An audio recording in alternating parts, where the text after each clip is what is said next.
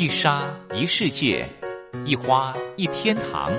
欢迎来到光华小学堂。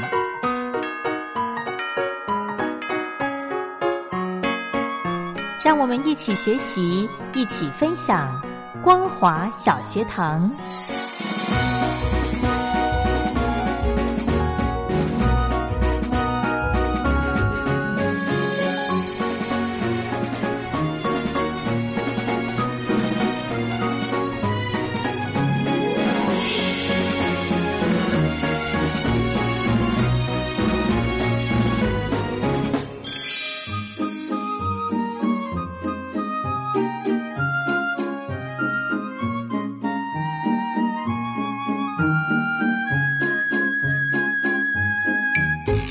Hello，听众朋友，大家好，欢迎收听光华小学堂，我是黄轩，非常开心呢，在今天礼拜六还有明天礼拜天的时间，可以邀请到小峰哥到节目中来，一起跟大家分享一些经典的好歌。我们先来欢迎小峰哥，好，黄轩好，听众朋友大家好，是今天呢是呃双十国庆，是对，那嗯每年到了这个时候呢，其实就会。让大家这个爱国心全部都被涌出来了，你知道吗？就是再度燃起我们的爱国心啊！对，我记得以前在学校的时候啊，我都好羡慕这个可以在那个那个我们也不叫升旗典礼嘛，对，总统府吗？对，不是，以前是在学校也要升旗典礼啊，是可能呃早上跟傍晚都要啊，升旗跟降旗，嗯，然后我们都很羡慕那些。可以在升旗典礼里头啊，嗯，呃，把国旗冉冉的升起的那两位人士，对对，然后我们都觉得说，什么时候可以轮到我们啊？不过我已经忘记说。那个时候，这个的编制，那个时候的编排人员哦，是用什么样的一个标准去看哦？是。然后终于有一天，我终于也等到了。不过我忘记我是用什么形式也去可以去去去把那个国旗把它升上来。然后我就觉得那是一个非常无比的荣耀，对，很光荣的事情，对不对？是的。因为底下呢，所有人都要立正，没错，就只有你可以动。对。不过我不晓得现在学校还有没有这种机制哦。嗯，其实我也不知道哎，应改天我们来问问学生看看。其实应该是要的，对不对？是是要的。讲到这个升国旗哦，我想到了以前在电影院的时候，对。哦，是不是我们在电影开播之前，对都有国歌，对都要全部起立哦。哎，对对，没错没错啊，这个不禁又让我们回想起当年的那个那个那个那个时代。是，其实我觉得那个时候大家的国民的生活哦，嗯，觉得那个时候好像比较比较没有那么自由哦。不过你会觉得说大家都有那一种。可能一个循规蹈矩的这样的行为啊，现在回想起来，说真的也蛮好的。没错，没错，一定应该是怎么说呢？就是你该呃，国旗、国家、国歌是在每一个人的国民的心中呢，一定要把这个放在心里面。没错，对不对？哦，没有国。怎么会有家呢？没错，是的。嗯，好，所以今天呢，我们趁着双十国庆的时间，来跟听众朋友分享几首呃当年非常经典的爱国歌曲。没错，对。我在想，今天的第一首歌，我们安排啊，我们安排凤飞飞的啊，是凤飞飞，她唱过很多的爱国歌曲啊。比方说，我们待会要介绍这首歌《巨航》啊。是，我还记得当年的凤飞飞的一个综艺节目里头啊。然后凤飞飞常会唱这一首歌，然后或者一些歌唱比赛啊，呃，我还记得当年还有所谓的爱国歌曲比赛啊，有啊，这首歌曲一定是大家都这个你想唱的好，好就要选这首歌来唱。是哈，好，我们赶快来欣赏凤飞飞的歌曲《巨航》。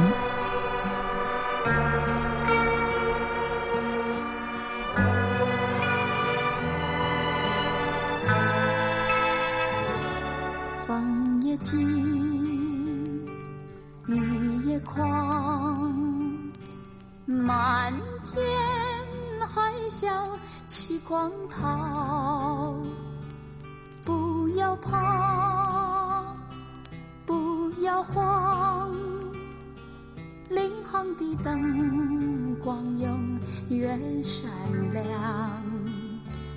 张文多，八号江，同舟共济破巨浪，一条心，齐努力，拉伸手，帆布要紧张，管他狂风，管他巨浪，人情把面向往前航。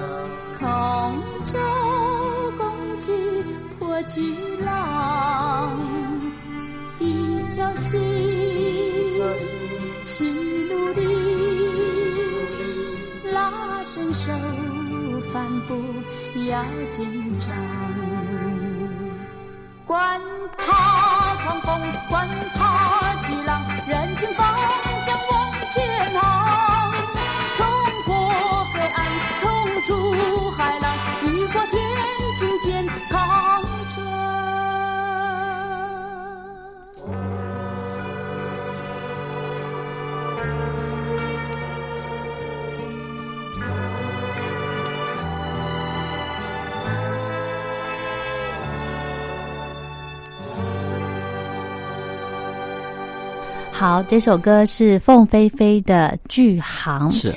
讲到唱爱国歌曲的歌手，我相信小峰哥应该知道很多。是的，其实当年有所谓的“军中情人”之称的邓丽君哦，是他印象中我们对他的呃都是一些比较抒情小调的歌曲比较多哦。不过他也很特别的啊，他有安排几首这个歌曲啊，在他的专辑里头摆在最后的一首歌哈。是，就像我们待会要听到就向自由飞翔啊，这首歌也是邓丽君。唱过这么多的歌曲里头，很特别的，算是其其中的一两首爱国歌曲。是好，我们赶快来欣赏这一首《向自由飞翔》。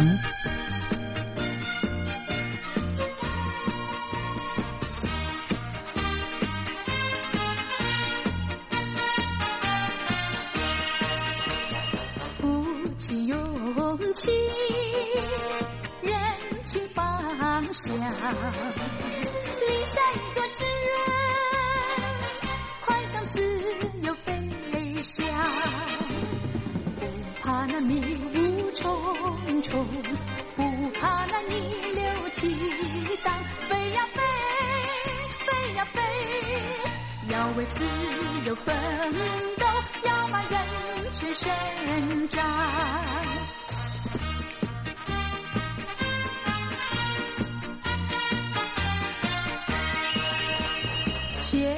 迟疑，切莫彷徨，立下一个志愿，快向自由飞翔，冲破那低垂的天幕，把仇恨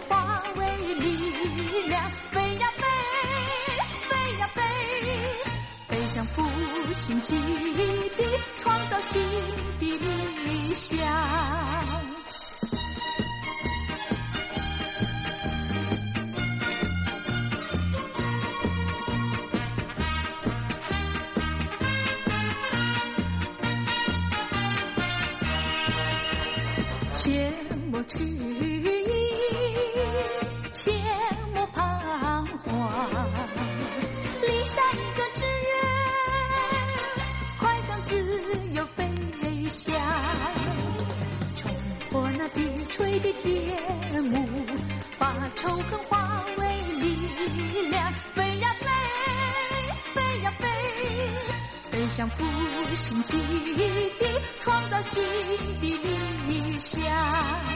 好，这首歌是邓丽君的《向自由飞翔》。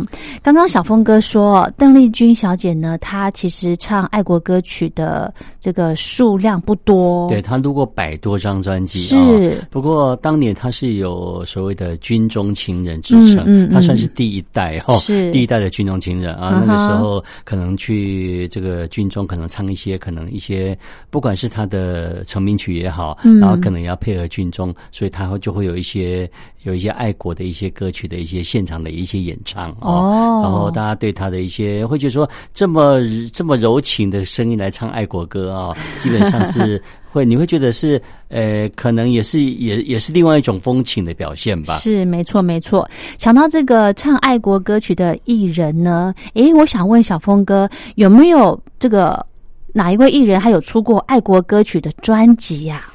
我印象中唱过爱国歌曲最多的是肖丽珠。哦，是。对对，她每次因为她声音很高亢，对，而且肖丽珠很适合，对她以前是歌唱比赛出来的哦。然后我还记得有一首歌，嗯，哦，这首歌可能是你每次有一些爱国歌曲比赛哈，是。这是一个指定曲哈，尤其他最后啊，他那个什么乘风破浪，然后像像什么。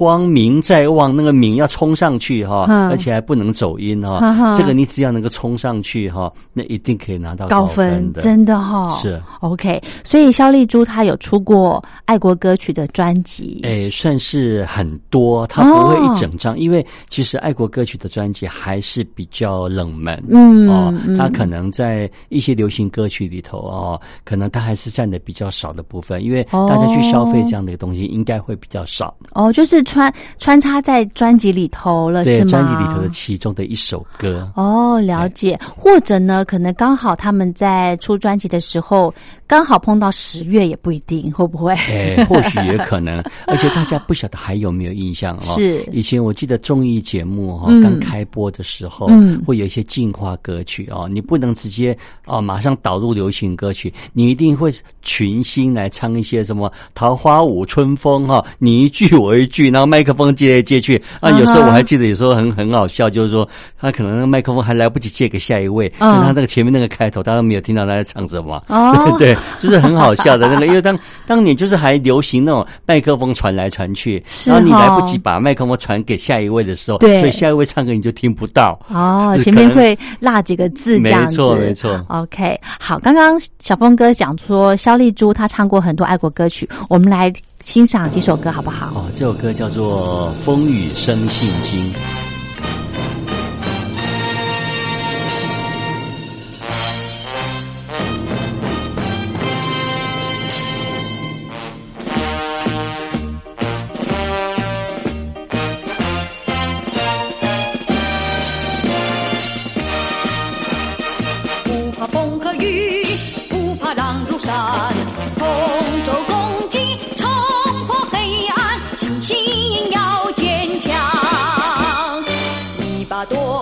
要讲万众一心有力量。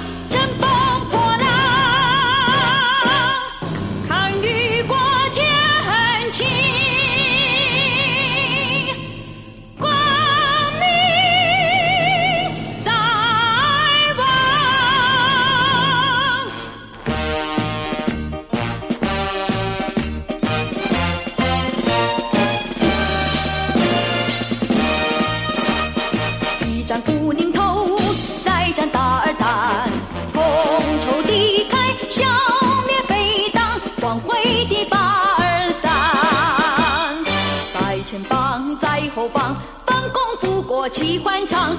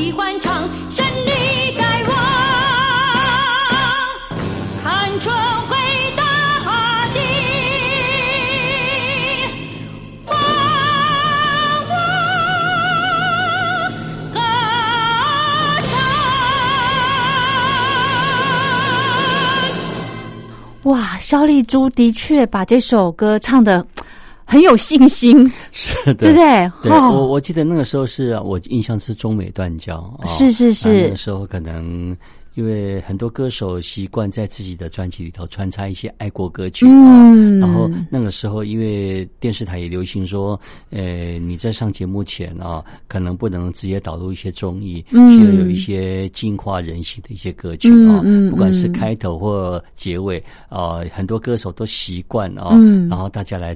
对唱或大合唱一首爱国的歌曲，表示对这个国家的一种尊敬。是是是，真的应该的。也就是说呢，呃，可能在那个年代哦，几乎每一位艺人他要这个做演唱表演的时候，诶，前面可能就会先唱一唱爱国歌曲了。是的，而且黄轩哦不晓得还有没有印象？是我记得以前电视节目要开播，因为以前的电视没有二十四小时，对啊，然后那个电视啊，我印象中好像是十二点还是十一点嗯要开播，嗯。然后它前面就会有一个 color bar。哦，一个颜色的一个嗯。那个那个 color bar，、嗯。然后之后一开播的节目一开始一定是国歌，嗯哼，啊，国歌完之后才有一些综艺节目的出现，或者是一些新闻的出现。是是。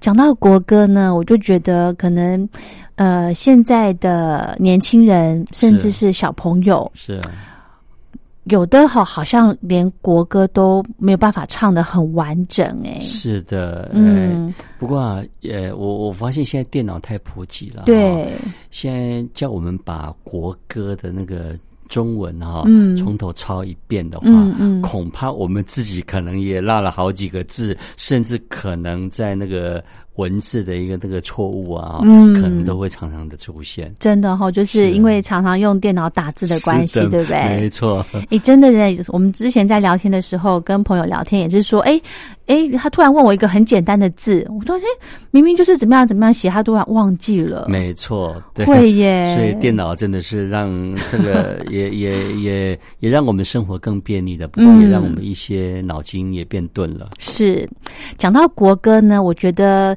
呃，另外跟国歌可以做搭配的歌曲，我蛮喜欢的一首，这首歌叫做《梅花》，哇，这首歌太棒了！真的，而且我发现哈、我每次听到《梅花》这首歌的时候哈、嗯，我都会内心燃起一种一种对国家的一种敬意。，会，，对我还记得有一次我在国外哈、嗯，然后我不小心刚好，怎么你在异国，你怎么会听到国内的歌曲？哦？哦。我听到梅花，我忘记是谁唱的版本，哦，你整个人这个心里会起鸡皮疙瘩哎，真的、哦，哇，在国外可以听到梅花，在国内的这个爱国歌曲《梅花》，对，然后你听到就说这首歌怎么这么好听？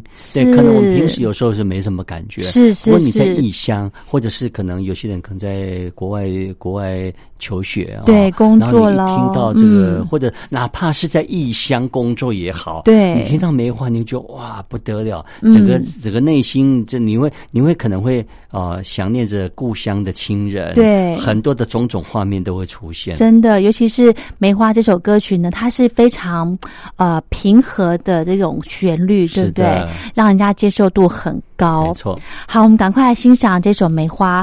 呃，我们选播的是由凤飞飞所带来的，我们赶快来欣赏。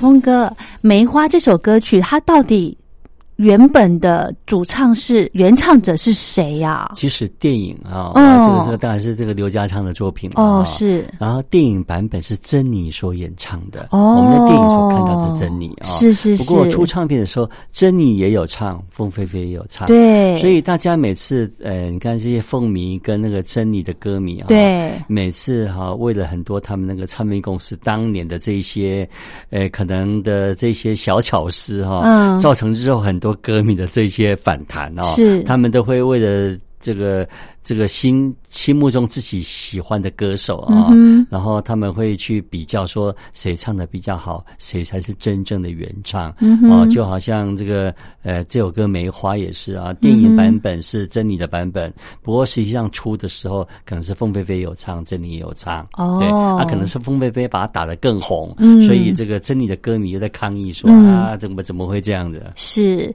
还有呢，我们刚刚从节目一开播到现在，诶，好像爱国歌曲都是女歌手唱的多哦。是哈、不过我们待会来介绍男歌手的啊、好这个歌手也就是这个本身他就是导演，哦然后也这个作词作曲都会的刘家昌导演、啊。哇对他的当年他为我们呃那个宝岛啊，嗯写过太多的爱国歌曲啊，是是比方说我是中国人啊、梅花啦，嗯然后还有待会我们会听到这首歌最尽力啊，这个都是他的作品。好，我们赶快来欣赏。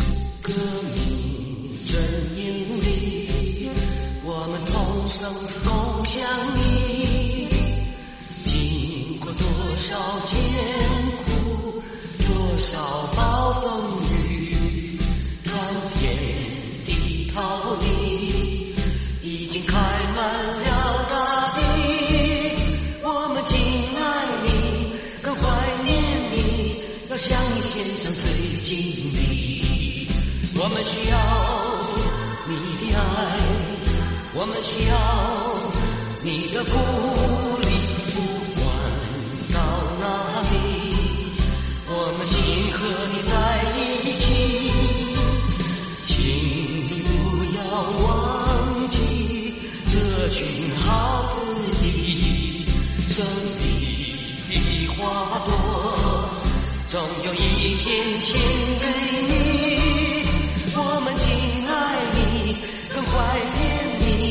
向你献上最敬礼。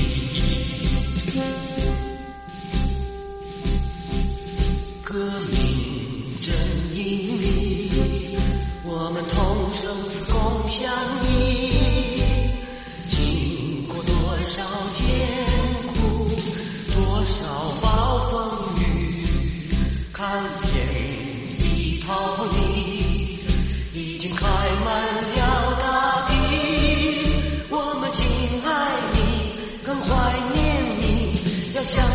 上最敬礼。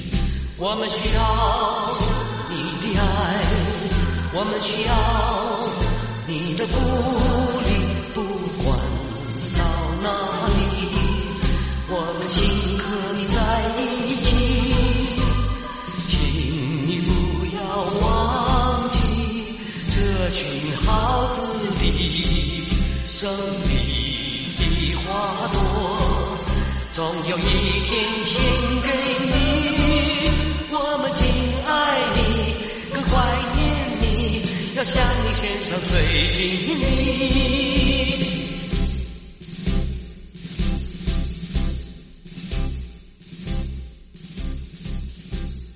好，这首歌是刘家昌老师所制作，哎，应该说创作的歌曲，创作曲，对不对？曲都是他创作。嗯，最近里，哎，那我真的觉得哈，刘家刘家昌老师他其实也算是呃爱国艺人。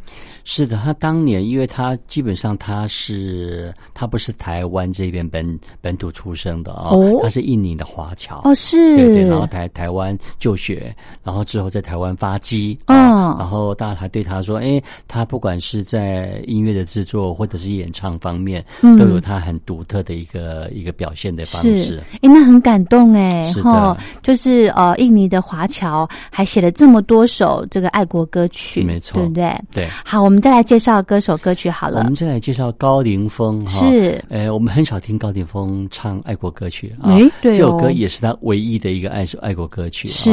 然后我记得这个版本哈，连那个钟镇涛哦，阿 B，他当年来台湾发展也不免俗的，总是在专辑里头也要摆着这首歌啊。不过今天我们听到是高凌风，他是原唱啊。是。哎，谁都不能欺侮他。我生在这里。站在这里，这里是我的国家。我爱护这里，保护这里，谁都不能侵入它。不听巧言虚假，不容非头欺诈，大风大浪我们不怕。快快飞好战马，这场胜战要打，不惜任何代价。我生在这里，长在这里，这里是我的国家。我爱上这里，保护这里，谁都不能侵入它。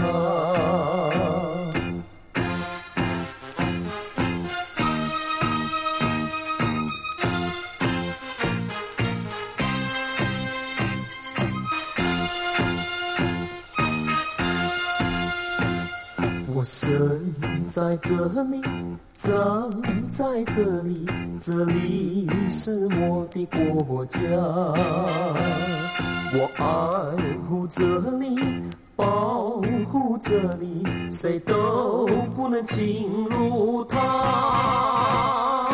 不听巧言虚假，不容非口欺诈，大风大浪我们不怕。快奔跑战马，这场胜战要打，不惜任何代价。我生在这里，长在这里，这里是我的国家。我爱上这里，保护这里，谁都不能侵入它，谁都不能侵。好，高凌风的歌曲，谁都不能欺侮他。节目的最后，我们再来安排一首。我们再来安排这一首邓丽君的歌哈，是《君在前哨》这首歌，相信大家都对这首歌耳熟能详哈。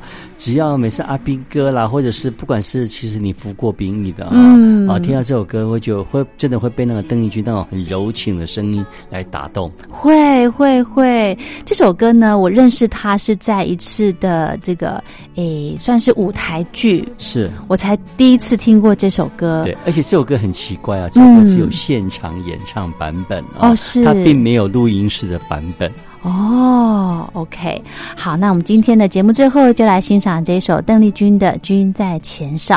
那今天非常谢谢小峰哥为大家准备在啊今天双十国庆呢呃一些爱国歌曲跟大家分享，非常谢谢小峰哥，下回见，拜拜。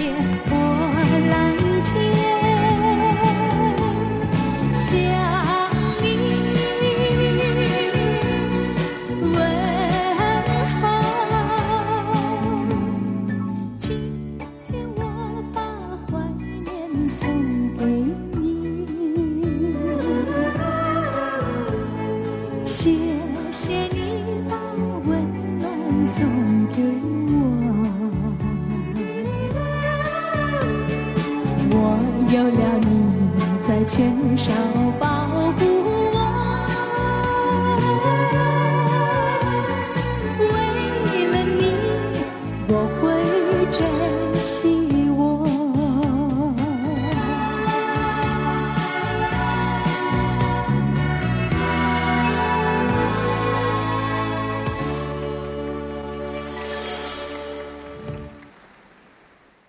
甚至官员他们也按用观光的名义进来，嗯嗯，那他们住民宿去了解台湾的民宿发发展的一个情况。对对对，那台湾的民宿当然很多元化。嗯，那大陆一开始哈，其实他们，我觉得一开始跟现在变化又比较大了，因为一开始就是我们知道农民的家就是那个样子嘛，对对，是那你吃的菜，坦白讲，你吃多了。差别也不是太大，嗯，那少数民族还不错，嗯因为少数民族它那种一些风味，风味当地的风味不一样，对对这个傣族啦，什么侗族各个地方的口味，嗯嗯哎，香料都不同。然后另外就是说哈，我觉得大陆的这个农农业跟台湾呃农家乐投资的不太一样的有一点哈，嗯，就大陆其实很多，我们台湾哈一般都是呃这个我们民众，比如说我们自己觉得哎这个地方。农地不错，我们就去投资，我们就在当地盖，都是自家的。嗯嗯，但是大陆很多是这样，城市到农村去投资的。哦，对，比如说我们看到说，呃，拉萨，拉萨你知道吗？拉萨那个地方哈，嗯，也有很多民宿、农家乐都有。哦，但是拉萨的农家乐、民宿都是北京人来投资的。哦，啊，那到昆明去。你看，嗯不只是北京人了，台湾人也有，美国人也有，嗯所以他每个地方就都是外来的。嗯，那外来的占了很多，慢慢就促成农家乐的一个发展。哈，嗯，那我觉得这个中间还有一一点蛮有趣的现象了，就是说其实他很多慢慢的外面的观念进来以后，哈，他开始跟全世界的情况比较趋近一样的。内容，嗯哼，啊，比如说我们看到说，呃，刚主持人也提到说杨家乐，嗯，那杨家乐这个概念其实慢慢他们开始强调环保，强调低碳，啊，那我们看到农家乐，他也开始这样做。以前农家乐啊，我们到了大陆，中国大陆，像我去过浙江，浙江的那个农家乐哈乡村，他们最原始的最原始。生柴火，对他就是做，他就是有一个像包括北方的哈，也是他冬天的话一定都有炕，炕对，那你就是在炕，对，然后你看着他那个大的大厨房有那个灶，对，很大的灶，对对对，而且它外面它一定有一个大院子，嗯，大院子哈，它一定会放很多什么干掉的玉米啦，对，晒晒晒一些晒谷啊，什么一大堆，那甚至它可以跟你一起进。比如说到这个农田里面，嗯，去这个采摘一些这个蔬菜作物，嗯，啊，那像这些情况，其实在北方、在南方很多地方都一样，哈，嗯，那包括像呃，你住就住在他的炕上，住睡就睡在炕上，但是慢慢的，比如说他杨家乐进来以后啊，嗯，他开始强调环保、强调低碳以后，他很多内容哈，其实就是哎，跟过去的农家乐会产生一些变化，比如以前我们在屋子里面抽烟。嗯，现在觉得现在不能抽烟。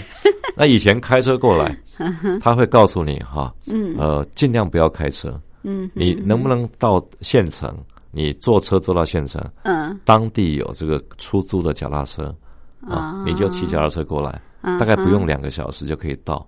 他就会告诉你这样，所以我觉得可能慢慢的，它的形态已经开始变化。嗯，那台湾呃。呃，比较多元化是没错，嗯、但是大陆它有它的各地的特色，特色对，比如说我们讲到这个呃浙江的莫干山好了，嗯莫干山其实是在大陆非常有名，是是，但是莫干山的一个特色就是它的山上有很多民国时期的旧建筑哦，啊，除了民国时期的旧建筑之外，嗯，它也有很多以前英国、法国、美国留下来殖民嘛，嗯嗯，那在上海殖民，在浙江，他们就到浙江去看。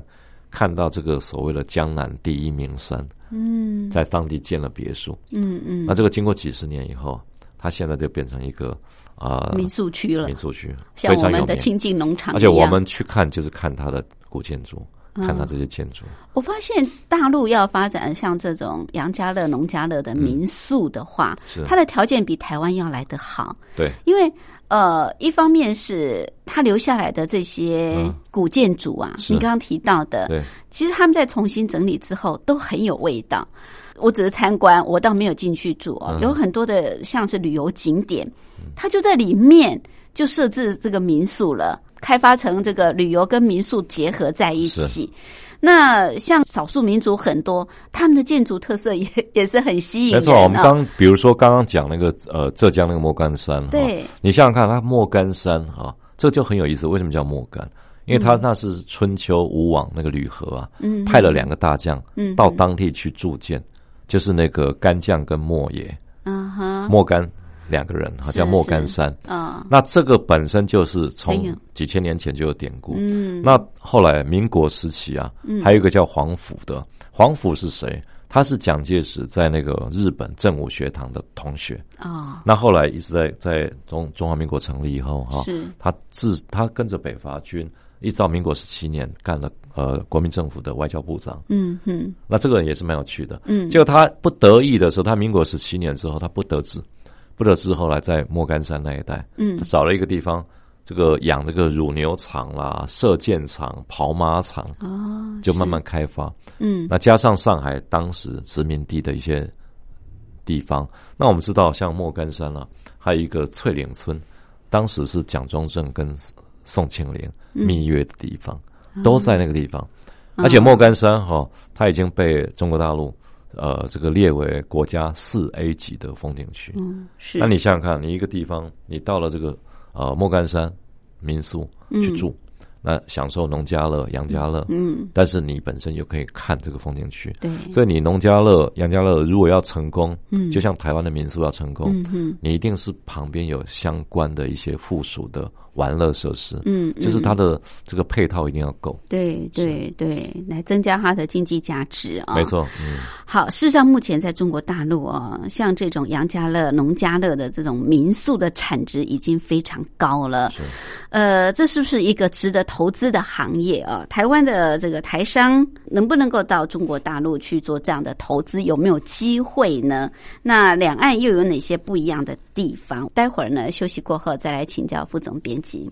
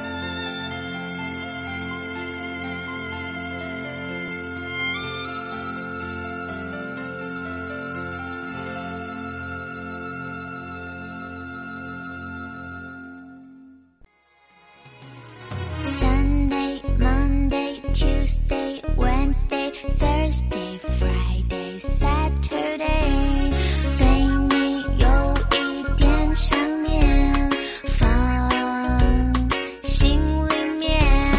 Sunday, Monday, Tuesday。听众朋友，你们好，我是雨恒。深呼吸，你会发现 everything's fine。收听光华之声的节目，你也可以找到 happy day 的理由。Thank you.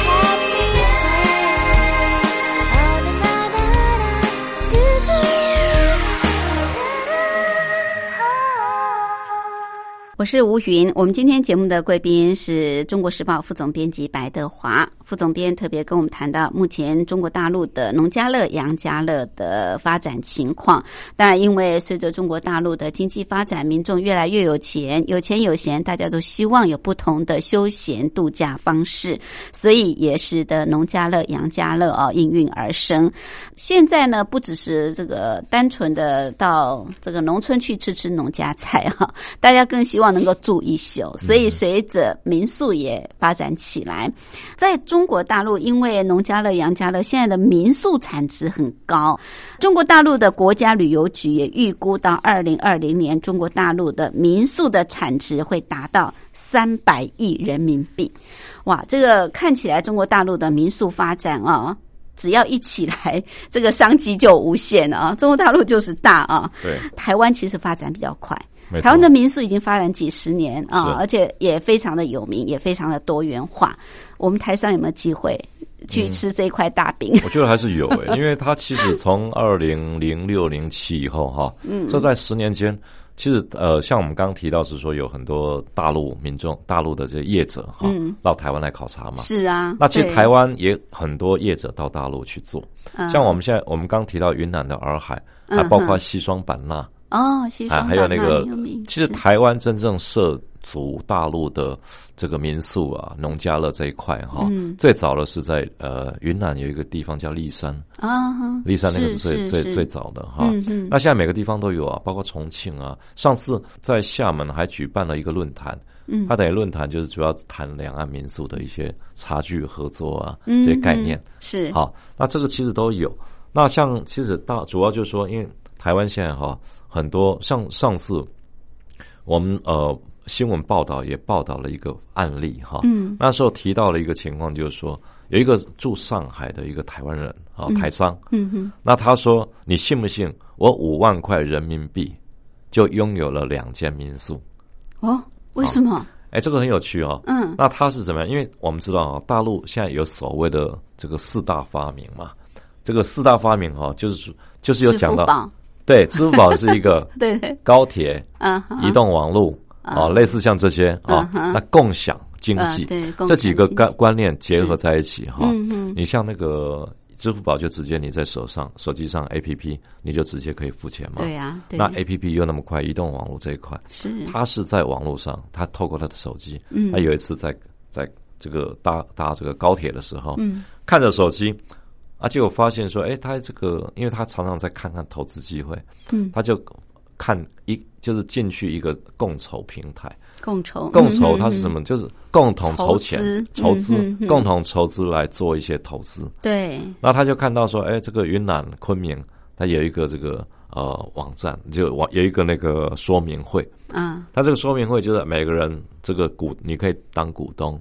每个人投资多少钱，嗯哼。你要投资的标的物是长什么样子嗯哼，位在哪里，而且他有会计师认证，那甚至有名人也有进去哈，也有嗯。他名都是公开透明的，他觉得哎这个可以投资，那他就投资，他就两个标的物加起来，五花了五万块人民币，每年享受他的利润的分配。那另外就是他们也可以一年让你去当地住个十天二十天，嗯嗯，那每个每个标准不一样，你等于是股东。嗯 对，那他说其实像这种方式在大陆很多，很多，很多。那我觉得大陆跟台湾不同的哈，真的这个就是一一个很大的不一样的地方，因为它很方便，嗯，他把这个呃一个不管是呃这个你是在多深山里面的一个地方，你只要透过这四大发明，嗯你完你都可以连接。你都可以被外面世界了解你的优势，嗯你的优点在哪里。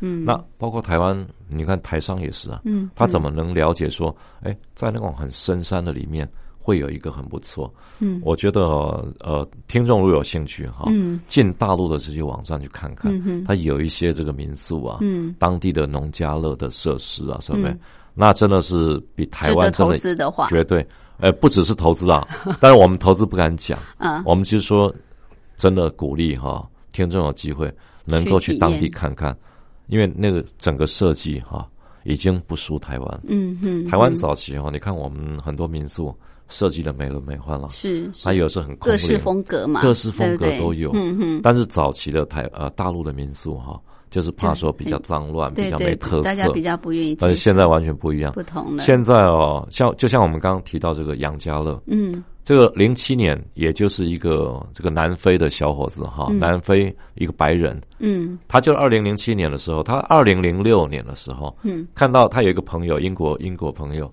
他看到在莫干山开了一个小酒吧，然后他二零零二他去找他，他说：“哎，这个小酒吧这个这个主人是英国人，那这个英国人就告诉他说，莫干山有这些故事，那些故事。”那很多地方他走了一遍，江这个就所谓江南的第一名山。嗯，他看一看，哎，觉得这个地方很值得投资。是那结果他就到了当地，他跟几个南非、英国的朋友，就在莫干山的地方看，因为那里那里他的第一个杨家乐叫三九屋，哦，三九屋这个地方是怎么样？当地废弃掉的一些什么土坯房啦、就是废弃的房，很很有原始风风格的。他一次就租了五六间下来，嗯一次租十五年，哈，那就自己改造。可是他完全没有按没有买东西来改，全部就地取材。哦，比如说呃，这个从那个人家废掉的那个门呐、嗯拿下来，啊，拿下来就变成这么一个桌子，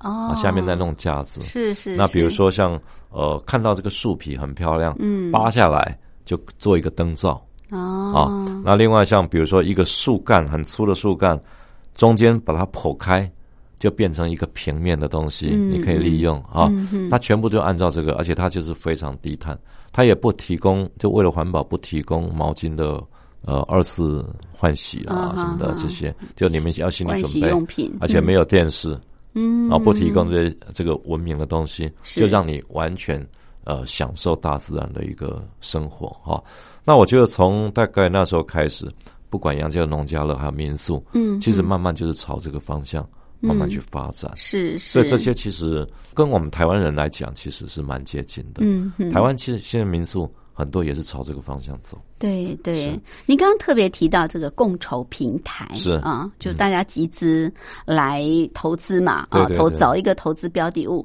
可是这个有没有风险呢？因为说实在的，这个标的物、可能你自己并不是那么的了解，对。对不对？对。那你也不是在中国大陆当地嘛，因为我觉得它这个有很多的法规啊，有很多的那种，它这个法规上倒是陷阱的问对对题，对，没错，因为法规上它其实是都有相关的规规范。嗯哼，哦，是。那另外就是，我觉得他的像这个台商哈，嗯。他敢去投资，因为他的这个共炒平台啊，他本身会带你到现场去看，嗯哼，就说你在确定要投资之前，嗯。你必须要到现场去看。嗯。所以我看他也有呃登出一些照片，嗯哼，他们就所谓组建这个呃共建一个呃，我看他那个民宿哈叫什么村上春树，村在村里面哈高尚的上，在村里面住宿的宿。哦啊，，村上春树。嗯，那他这个一上过去，哎，他们那个先把一些呃要共建的人，哦，大家都同一个时间你来看、看我们的投资方案，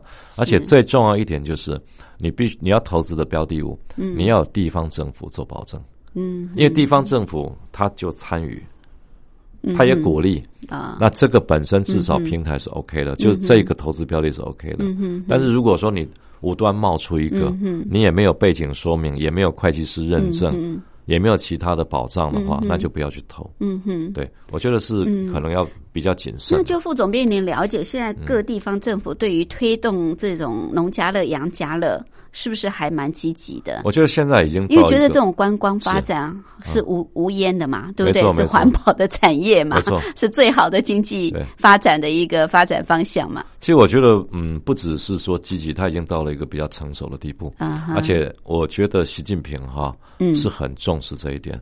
你想想看，哎，他好几次哦去农家乐，他去啊，他喜欢啊。他本身，他以前在这个陕西插队的时候就是这样子。是。那我们觉得啦，就是说，因为大陆其实你，他不是一直十九大不是提倡说这个要这个呃二零四九年达到现代化嘛？对对。对，那呃这个双百哈百年的这个情况应该怎么样？那可是他最大心里面最大一个不确定性。就在于农村，农村，农村农问题，对三农问题，嗯。啊，这个是贫穷最主要的来源，没错。所以，他农村的地方，如果农家乐能够发展，他其实已经要求地方政府必须要配合去做，是是。所以这一块其实目前为止没有发生有任何啊这个乱七八糟的事，我们听到的都是比较欣欣向荣、比较正面的。是是。那另外就是在打掉贫穷的部分，嗯，那贫户这一块其实进展也很快，是。那你。坦白讲，就是说你农村的问题中能解决的话，这个贫穷大概就解决一大半以上。没错，是是 OK。好，我们非常谢谢中国时报副总编辑白德华，今天特别针对中国大陆的农家乐、杨家乐的发展情形，跟我们做这么有趣而且深入的分析。谢谢，谢谢，谢谢主持人，谢谢各位听众的收听。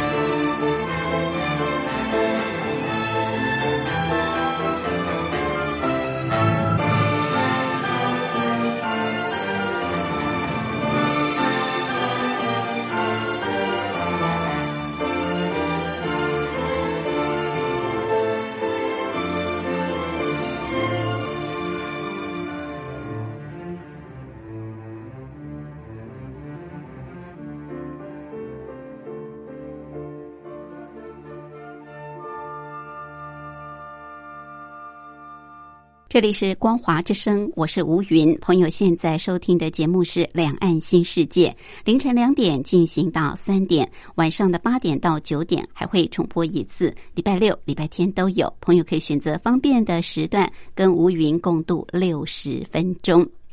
很快的，今天节目进行到这儿也接近尾声，非常感谢朋友的相伴。有任何宝贵意见，或是要跟吴云聊聊天、谈谈心、话话家常，都欢迎您随时随地来信。我的地址：台北邮政一七零零号信箱，台北邮政一七零零号信箱。口天吴，天上白云的云，吴云收就可以。也可以透过电子邮件，电子信箱号码是 lily 三二九小老鼠 ms 四五点 hinet 点 net，lily 三二九小老鼠 ms 四五点 hinet 点 net，同样给吴云收。节目最后祝福您平安、喜悦、健康。我们明天同一时间、同一频道空中再会，拜拜。